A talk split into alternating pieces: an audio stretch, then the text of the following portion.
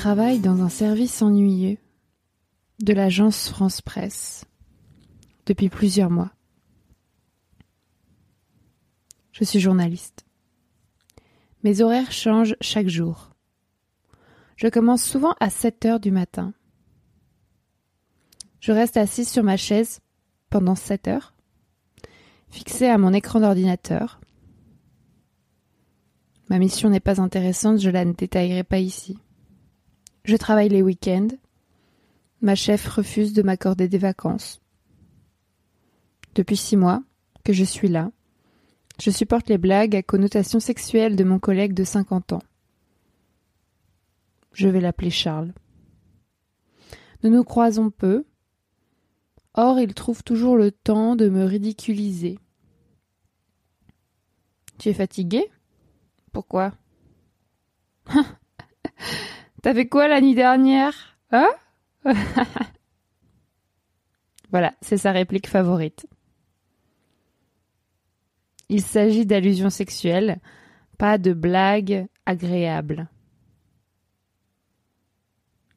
Parfois, il me dit, quand je lui demande un service, T'as besoin de moi? Pourquoi faire, hein? J'arrive même pas à l'imiter tellement il est dégueulasse. Un samedi midi, donc le 29 septembre 2018, alors que ça fait six mois que je supporte ça tous les jours, Charles arrive en retard pour me relayer comme de coutume, car nous ne travaillons pas en même temps. Nous nous relayons. Il arrive en retard, donc, et me lance, alors que je me réjouis de son arrivée. T'es contente que j'arrive, hein? Hein? T'es contente? Ma première stratégie, ça a été de l'ignorer, de ne plus lui adresser la parole. J'ai fait ça en août et en septembre. Elle a fonctionné, d'abord, cette stratégie, parce que nous n'avons plus échangé du tout. Alors ce 29 septembre 2018, moi j'entr'ouvre le dialogue de nouveau parce que je suis convaincue que deux collègues doivent discuter pour travailler ensemble. Ma chef, elle, à ce moment-là, elle est en congé et euh, toutes mes collègues, y compris elle, euh, ignorent ce que j'endure.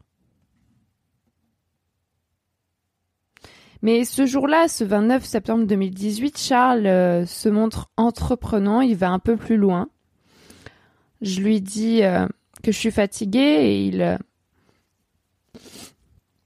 il euh, utilise sa blague favorite. Ah, t'es fatigué? Mais t'as fait quoi cette nuit, hein? T'as fait quoi? Ce à quoi je réponds froidement Rien. Pourquoi? Alors là, j'enfile mon bonnet parce que je veux partir, j'ai fini de travailler. Et euh, Charles me regarde avec un air hilar et me lance. Eh, la prochaine étape, c'est les moon boots. Tu vas au ski À ce moment-là, comme d'habitude, il évite mon regard, il fixe plutôt mes seins, ou mes jambes, ou mes fesses. Mais c'est la blague de trop. Je le regarde dans les yeux et je lui demande fermement d'arrêter ses blagues pourries. Là, Charles prend un air vexé, parce qu'il s'attendait pas du tout à une réplique. Alors son regard dévisse de mon corps pour aller se coller à son écran d'ordinateur. Ce qu'il ne fait jamais car c'est vraiment un branleur.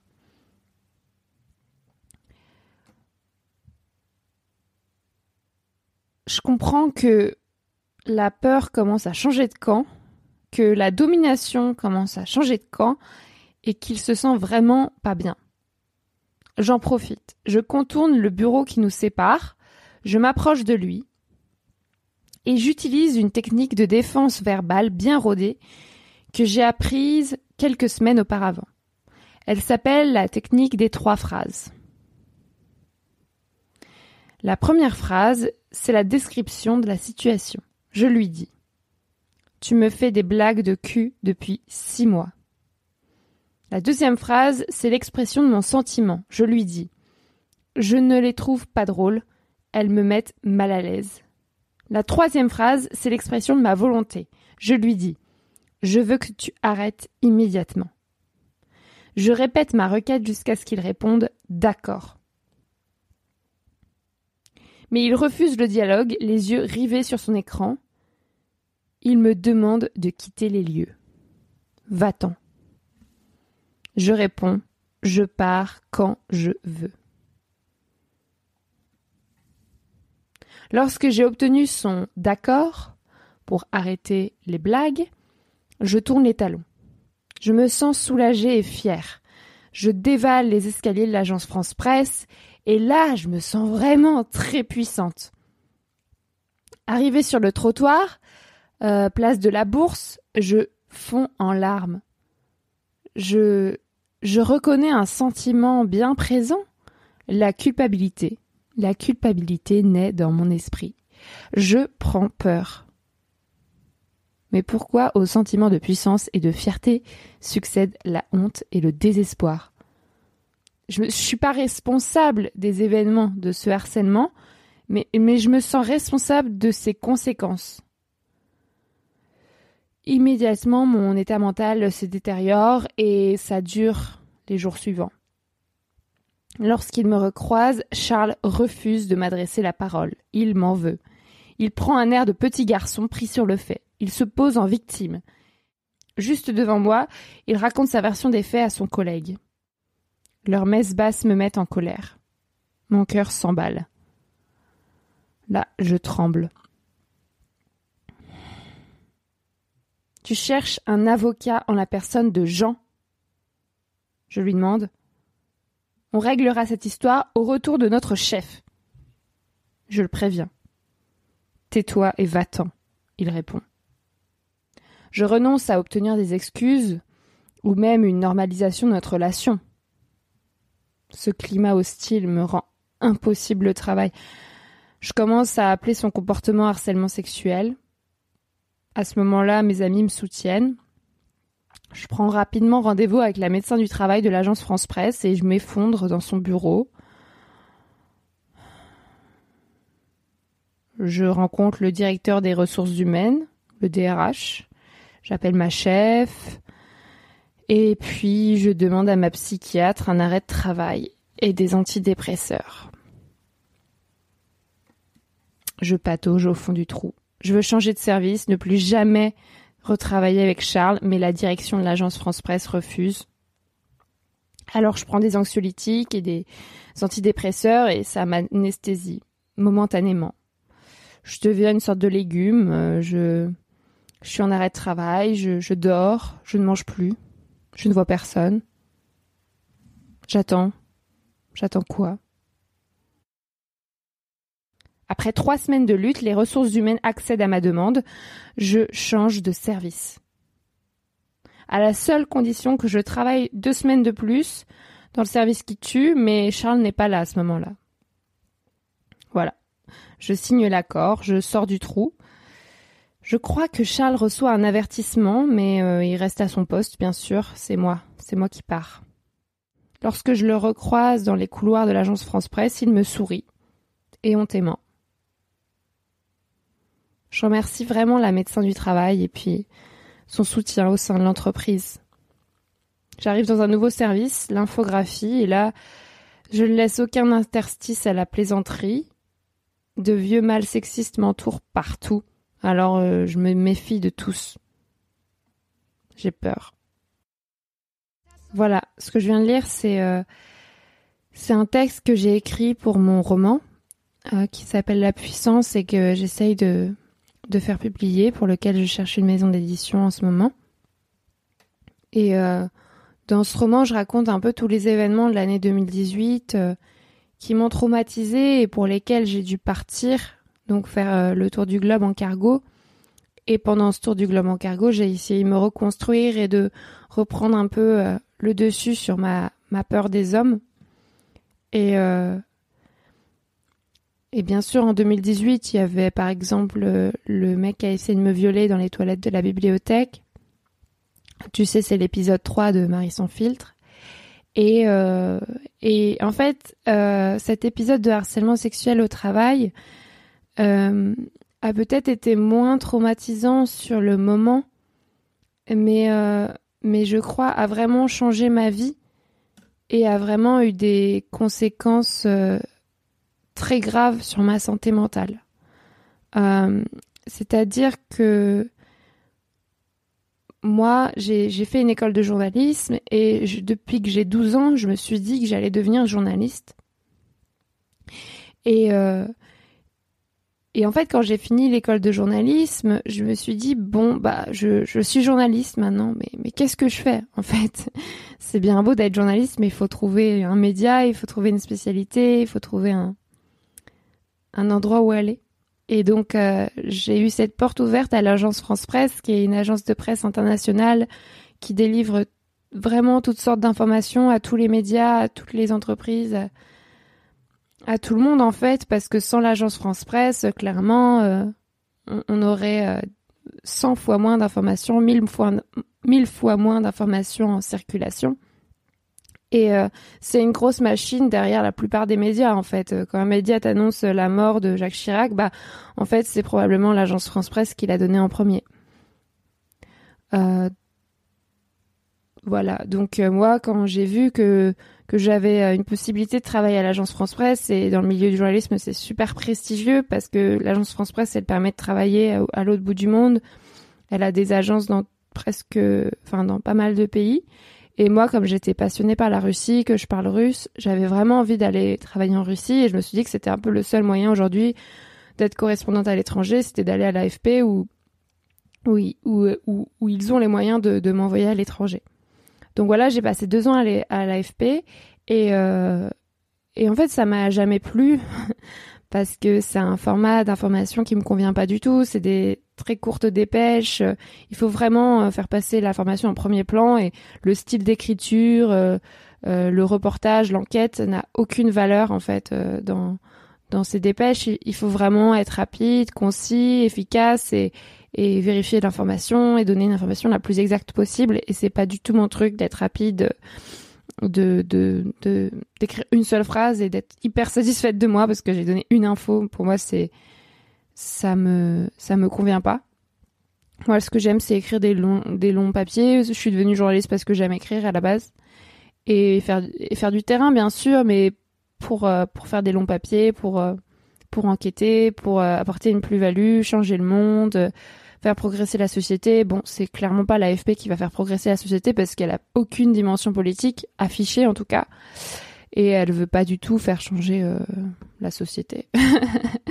euh, L'AFP, l'ambition de l'AFP, c'est juste d'informer en fait. Donc euh, voilà, j'ai fait plusieurs services à l'AFP et euh, d'abord j'étais en apprentissage et puis après je suis retournée à l'AFP en CDD et en CDD j'ai fait des services plus ou moins ennuyeux dont celui-là où j'ai été harcelée.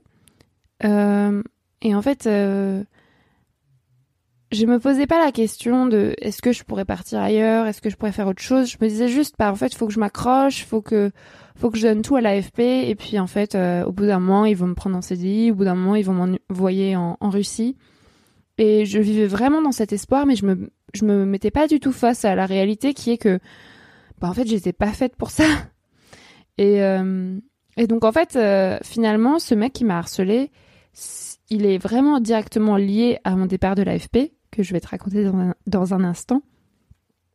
Et d'un côté, je le remercie parce que sans lui, je serais peut-être toujours à l'AFP aujourd'hui à me faire chier.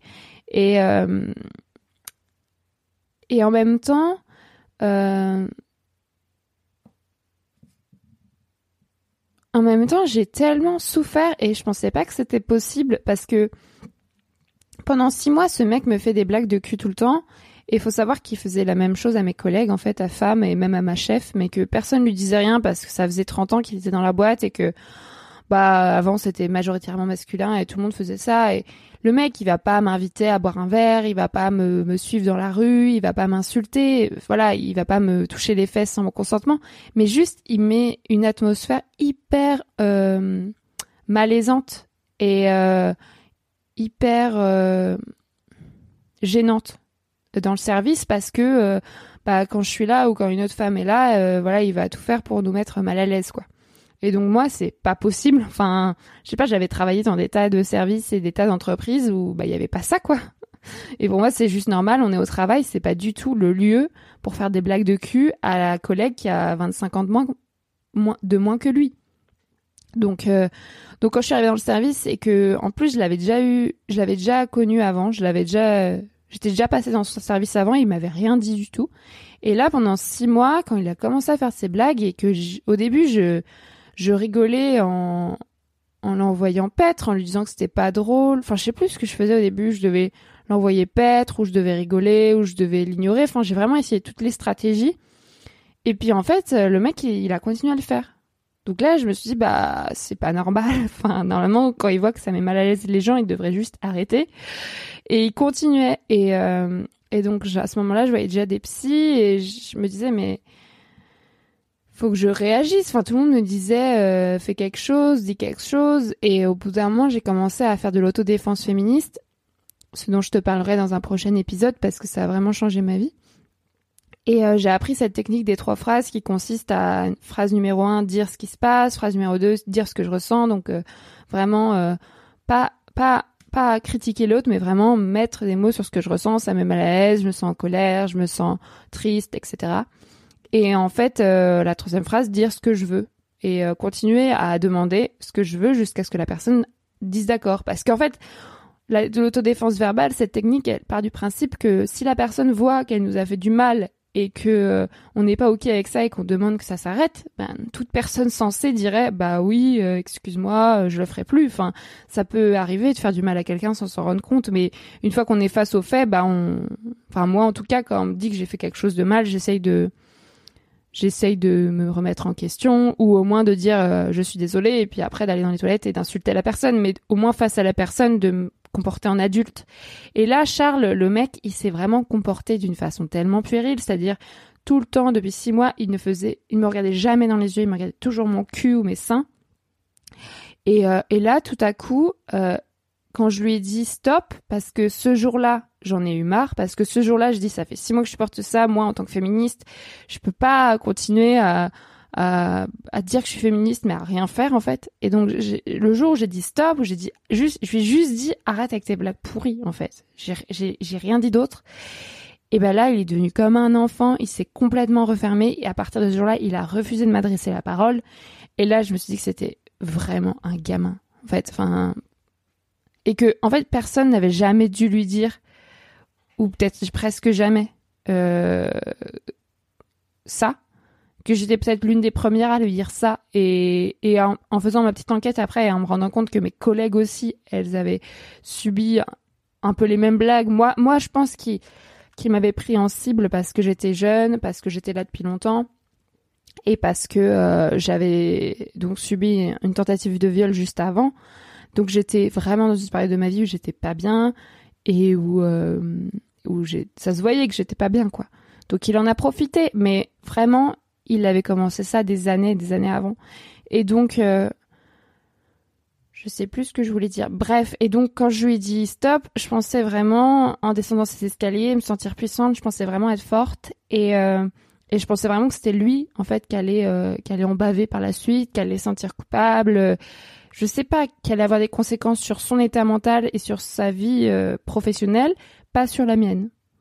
Et en fait, j'étais très naïve parce que c'est prouvé que dans 100% des cas, les femmes qui sont harcelées sexuellement au travail, euh, bah, c'est elles qui en souffrent en fait. C'est même si elles se défendent, euh, même si elles, euh, elles le dénoncent, surtout si elles le dénoncent même, c'est elles qui vont devoir partir de l'entreprise, c'est elles qui vont culpabiliser, etc. Et donc ça n'a pas loupé pour moi. C'est-à-dire que dès que je me suis retrouvée dans la rue, j'ai commencé à à, à, psychoter, à me dire que que j'avais fait n'importe quoi, parce qu'en fait c'est un moment, c'est dans un milieu professionnel où le mec est en CDI depuis 30 ans et où moi je suis personne en fait. je suis une petite CDD, je suis là depuis un an et demi, euh, euh, tout le monde s'en fout de moi et je suis, euh, enfin c'est ma parole contre la sienne. Bon, le mec, c'était pas un chef, il était pas du tout apprécié à l'AFP, donc j'ai eu de la chance de ce point de vue-là parce qu'il partait pas gagnant, mais il était quand même dans une position de pouvoir par rapport à moi. Et donc je me suis dit, bah, en fait, euh, je peux rien faire. Et euh, je peux rien faire de plus que de, l'affronter lui.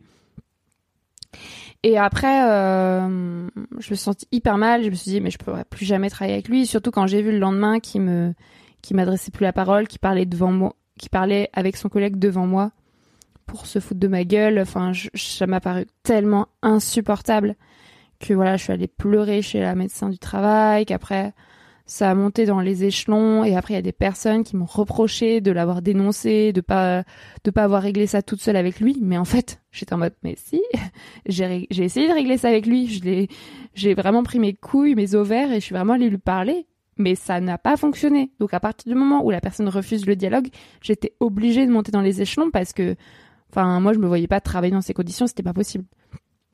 Moi j'ai vraiment moi j'ai vraiment l'impression d'avoir fait ce qu'il fallait faire, je me suis défendue j'ai vraiment euh, été hyper courageuse sur ce coup-là. Et, euh, et pourtant, ça s'est complètement retourné contre moi. Donc après, je peux pas dire à des femmes qui sont harcelées au travail, ah, je te conseille de faire comme moi, euh, de te défendre, de faire comme ci comme ça, parce qu'en fait, dans tous les cas, ça va se retourner contre nous. Enfin, je suis très pessimiste sur ce sur le harcèlement au travail. Je suis vraiment très très pessimiste. Et donc euh, après, euh, je me suis sentie tellement mal que je pouvais vraiment plus aller bosser. J'ai dû me mettre en arrêt de travail. Donc c'est ma, directement ma carrière qu'on a pâti sur le court terme. J'ai dû prendre des antidépresseurs, des anti, des anxiolytiques. Bon après c'était pas juste à cause de lui, c'était peut-être l'élément déclencheur de ma dépression, mais j'ai vraiment fait une énorme dépression après enfin une énorme dépression. J'ai fait une dépression, j'ai dû me soigner, euh, je me suis vraiment transformée en légume et en plus j'ai dû négocier avec l'entreprise pour changer de service. C'est-à-dire que j'ai dû négocier pour partir en gros. À aucun moment ils m'ont proposé de le gerter lui. Donc euh, lui il est resté à son poste bien tranquille, à rien foutre, parce que ce mec était vraiment un branleur, je maintiens. Et euh, moi, euh, moi, j'ai dû changer de service et en plus, j'ai dû négocier pour changer de service. Et en plus, bon, j'ai reçu pas mal de soutien de, certaines collègues, mais euh, ma chef n'a pas été particulièrement soutenante parce qu'elle se sentait juste mal que ça se passe mal dans son service, donc elle pensait à ses petits intérêts, quoi. Et, j'ai même eu une syndicaliste qui était amie avec avec Charles, donc qui l'a défendu lui.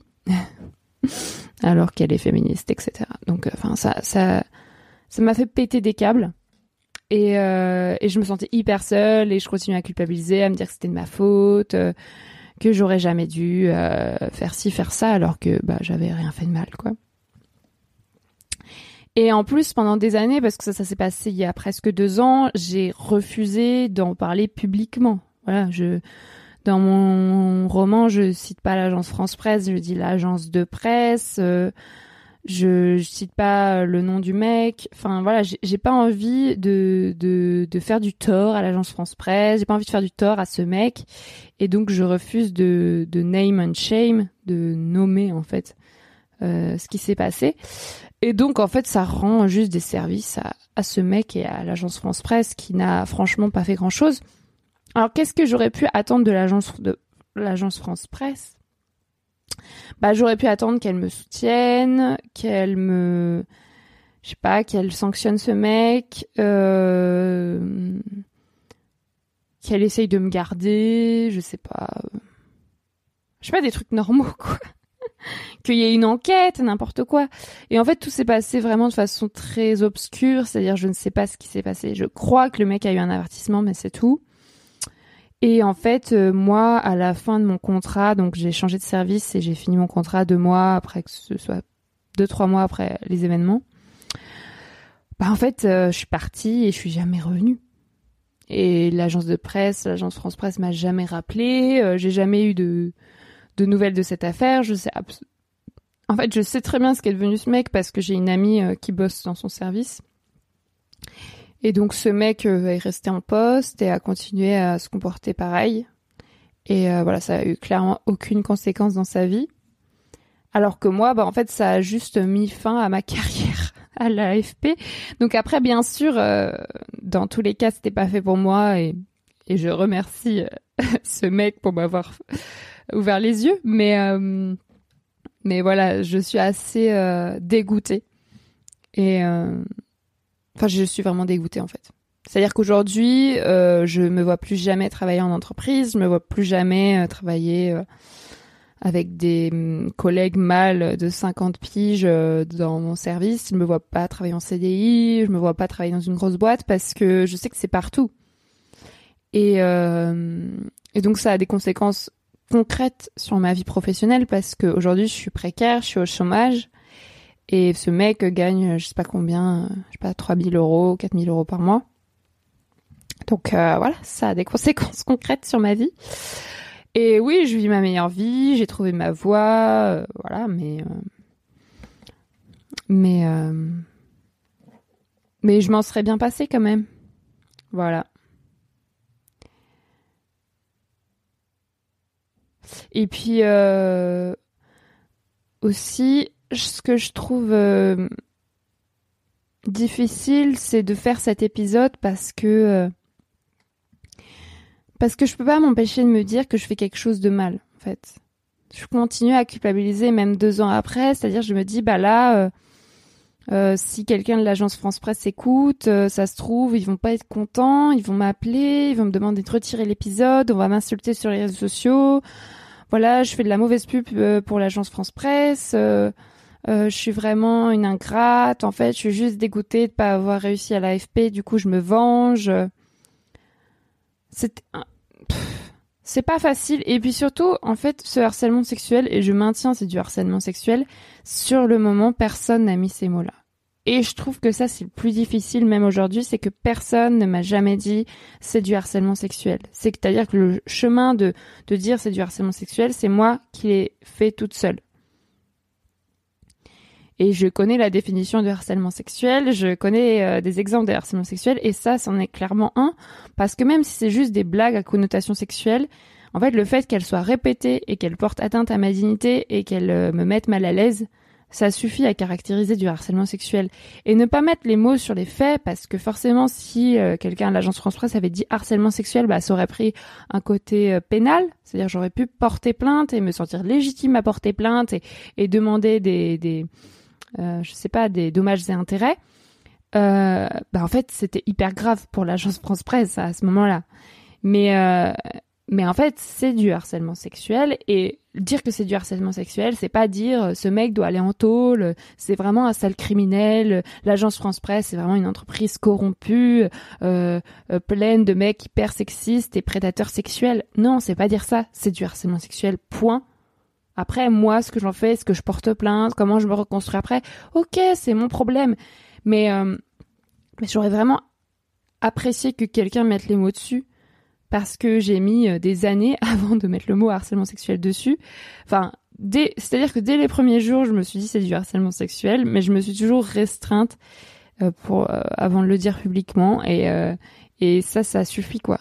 C'est grâce à ce podcast que je peux vraiment, vraiment mettre euh, le mot dessus publiquement, assumer ça. Et euh, il y a pas longtemps, j'ai témoigné dans, pour une journaliste d'une consoeur qui prépare un livre sur le, les violences sexuelles dans les rédactions. Et donc j'ai pu, j'ai parlé, euh, voilà, à visage découvert pour son livre. J'ai donné les noms, j'ai, j'ai vraiment tout donné. Donc voilà, c'est fini de, de garder le silence, c'est fini de protéger les agresseurs. Et euh, même si je continue à le protéger un peu dans cet épisode, puisque je donne pas son vrai nom. Et euh, et voilà, je, je maintiens que c'était du harcèlement sexuel, mais qu'à l'époque et même aujourd'hui, c'est pas facile de, de, de, le soutenir parce que euh, voilà, c'était du petit harcèlement sexuel entre guillemets. le mec ne m'a pas mis de main au cul, le mec ne m'a pas harcelé par texto, le mec ne m'a pas suivi dans la rue. Euh, donc, euh, il aurait fallu peut-être que ça aille plus loin pour qu'on me prenne au sérieux à ce moment-là. Mais voilà, je fais cet épisode pour légitimer en fait euh, toutes les personnes qui se disent victimes de harcèlement sexuel parce que en fait il n'y a pas de petit, de gros harcèlement sexuel. Quand je vois les conséquences que ça a eu sur ma vie sur ma santé mentale, bah ça prouve que c'était grave quoi. Et euh, et donc euh, je suis partie en. Ça s'est passé euh, cet affrontement où je lui ai sorti arrête tes blagues pourries. Ça s'est passé le 29 septembre 2018. et le 30 décembre 2018, j'ai quitté l'AFP définitivement. Enfin, jusqu'aujourd'hui, on ne sait pas ce qui va se passer ensuite. Donc, trois mois après, et euh, le 4 janvier 2019, je suis montée sur mon cargo et j'ai fait le tour du globe. Et euh, en fait, à ce moment-là, je me disais vraiment, bah, je... Ah oui, j'ai oublié de te dire. Parce qu'en fait, j'ai décidé de faire ce tour du globe. C'est vrai qu'on me pose plus beaucoup la question aujourd'hui parce que c'est fini tout ça, mais pourquoi est-ce que j'ai fait mon tour du globe? C'était un rêve dans ma tête depuis des années et, euh, et le... Je sais pas, quelques jours, quelques semaines après que ce mec après la crise, après que je l'ai affronté, ce mec, Charles, j'étais avec une pote chez moi et je me dis, mais j'ai vraiment envie de me casser. J'ai vraiment besoin de faire ce tour du globe en cargo. J'en ai vraiment marre. J'ai vraiment envie de partir. Et ma pote me dit, mais vas-y, fais-le. Et euh, ça se passe toujours comme ça, les grandes décisions de ma vie. J'ai besoin d'y penser des, mois, des années avant, avant de le faire et que quelqu'un me dise, euh, m'autorise à le faire. C'est toujours comme ça. Donc ma pote me dit, mais vas-y, fais-le. Et le lendemain, je prends mes billets, je commence à, préparer le tour du globe en cargo. Et c'était directement lié à cette affaire de harcèlement sexuel. J'en avais vraiment ras le pompon, en fait, de, de, de... parce qu'il faut savoir que pour avoir ces CDD à l'AFP, je me rendais toujours disponible. Je vivais à Paris, une ville que je déteste. Euh, je harcelais la direction de l'AFP pour avoir le moindre CDD dans des services totalement inintéressants où mon seul boulot, par exemple, dans le service où j'étais harcelée, c'était de mettre des photos sur les articles. Donc en fait, je recevais les dépêches de mes collègues et moi, je choisissais la meilleure photo de l'AFP pour euh, convenir à cette dépêche et pour l'envoyer après sur euh, Internet chez nos clients. Donc en fait, mon seul boulot, c'était de choisir une photo et de mettre une légende. Parce que j'ai pas été formée pour ça, mais ok. Donc j'avais, j'ai passé que dans des services qui m'intéressaient pas et pourtant je suppliais l'AFP à chaque fois de me reprendre en CDD sachant que c'était très bien payé, mais je le faisais pas du tout pour l'argent, je le faisais vraiment parce que j'avais l'impression que c'était ce que je devais faire. Et, donc ce harcèlement sexuel, ça m'a vraiment donné l'autorisation de me casser et de me dire euh, qu'est-ce qui est bon pour moi, qu'est-ce que je veux vraiment.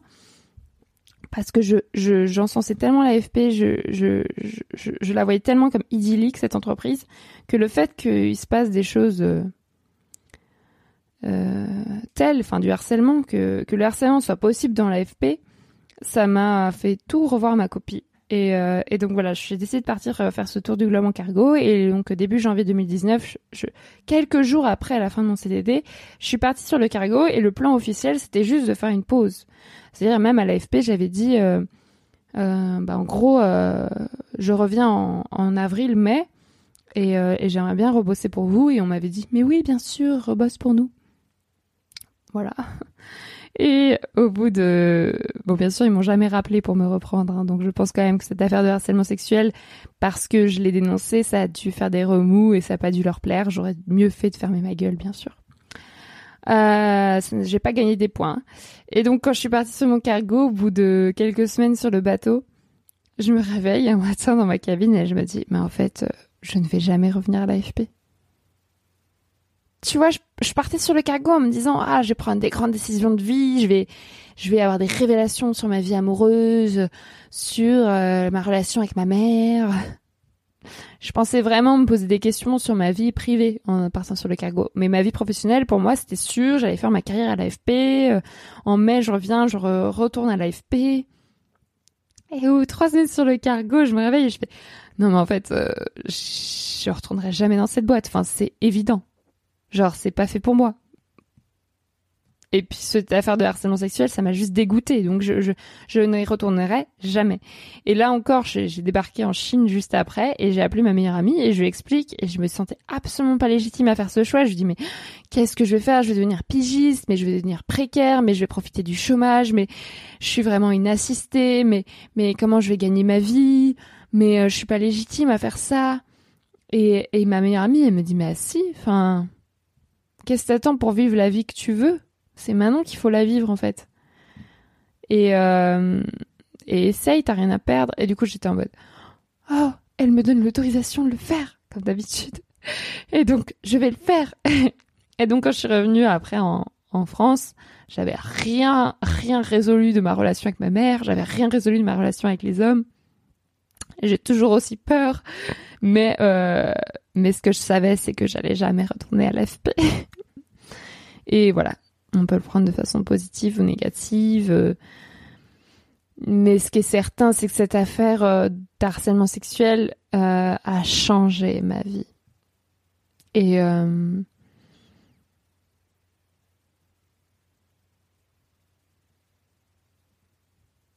Et j'espère que toutes les personnes qui m'écoutent euh, n'ont pas vécu ça. Mais euh, en tout cas, euh, si une de ces personnes vit le même genre de blagues qui sont pas vraiment violentes, mais qui sont hyper intrusives, malaisantes et sexuelles, bah en fait, vous saurez vous dire que c'est du harcèlement sexuel. mais je pense que je pense qu'on est quand même deux ans après 2018, donc euh, les, personnes ont plus conscience de ce que c'est. Et j'espère même qu'aujourd'hui, à l'agence France Presse et dans toutes les entreprises de presse, j'espère que des choses ont été faites pour que ce genre de comportement ne se reproduise pas et pour que les femmes qui sont de plus en plus nombreuses à bosser dans les, dans les rédactions puissent euh, se sentir légitimes et ne pas se sentir menacées dès qu'un, mec leur parle. Mais bon, j'en doute fort, fort, fort. Mm, mm, mm. Et euh, sachant que six mois, même pas quelques mois après mon, affaire de harcèlement sexuel à l'AFP a éclaté la fameuse affaire de la Ligue du LOL qui touchait euh, énormément de rédactions en, France et, euh, et qui ne m'a pas du tout étonnée. Voilà, tu viens d'écouter l'épisode 14 de mon podcast euh, Marie sans filtre. Je maintiens que cet épisode s'appelle Mon collègue me harcèle, deux points, je me défends, car je suis très fière euh, d'avoir utilisé l'autodéfense verbale, je suis très fière de m'être défendue, je, suis très fière d'être partie. Mais voilà, j'aimerais, préférer bien sûr ne pas avoir eu besoin de faire ça. Et euh, voilà, quelles que soient euh, les réactions des femmes ou des personnes en général qui sont harcelées au travail, que ce soit de se défendre, d'ignorer, de d'éviter, de, de, partir, euh, de s'énerver, enfin quelle que soit la défense des personnes, je la comprends et je pense pas qu'il y ait une défense mieux que les autres. ignorer ou s'enfuir, c'est déjà une défense en fait. Et et voilà, j'ai pas de formule magique pour l'instant, mais mais, euh, mais j'ai fait ce qui me paraissait juste euh, à, l'époque. Et rien que pour ces cinq minutes dans l'escalier de l'agence France Presse où je me suis sentie puissante, je suis contente. Ça n'a pas été très long, mais, mais je suis, je suis heureuse de ce moment-là, qui était vraiment très puissant. Euh, voilà, donc merci de l'avoir écouté jusqu'à la fin. maintenant, je vais mettre une musique que j'aime beaucoup. Alors, il y a certaines personnes qui trouvent que je mets trop de musique dans mes épisodes, mais J'adore la musique et ça fera l'objet d'un épisode euh, en soi parce que j'ai eu beaucoup de mal à assumer mes choix musicaux et j'ai toujours énormément de mal et voilà, ça c'est aussi à cause du patriarcat. Mais j'y reviendrai dans un autre épisode. Donc voilà, si tu veux, euh, si tu veux éviter la musique, tu peux aussi, mais euh, mais elle n'est pas très longue. Euh, comme d'habitude, je t'invite à me mettre des étoiles sur euh, Apple Store. Je t'invite à, en parler autour de toi si tu apprécies ce podcast ou si un des épisodes pourrait euh, servir à une des personnes que tu connais. Et mon Tour de France à pied se rapproche de plus en plus. Donc si tu veux me donner un coup de pouce pour le Tour de France à pied ou pour ce podcast, je t'invite toujours à te rendre sur ma page Tipeee et à me faire un don de 1 euro. Voilà, 1 euro symbolique qui me servira vraiment. Euh, voilà, c'est le dernier épisode en fait de cette saison 1 de Marie sans filtre. Euh, j'ai fait 14 épisodes et je suis très contente.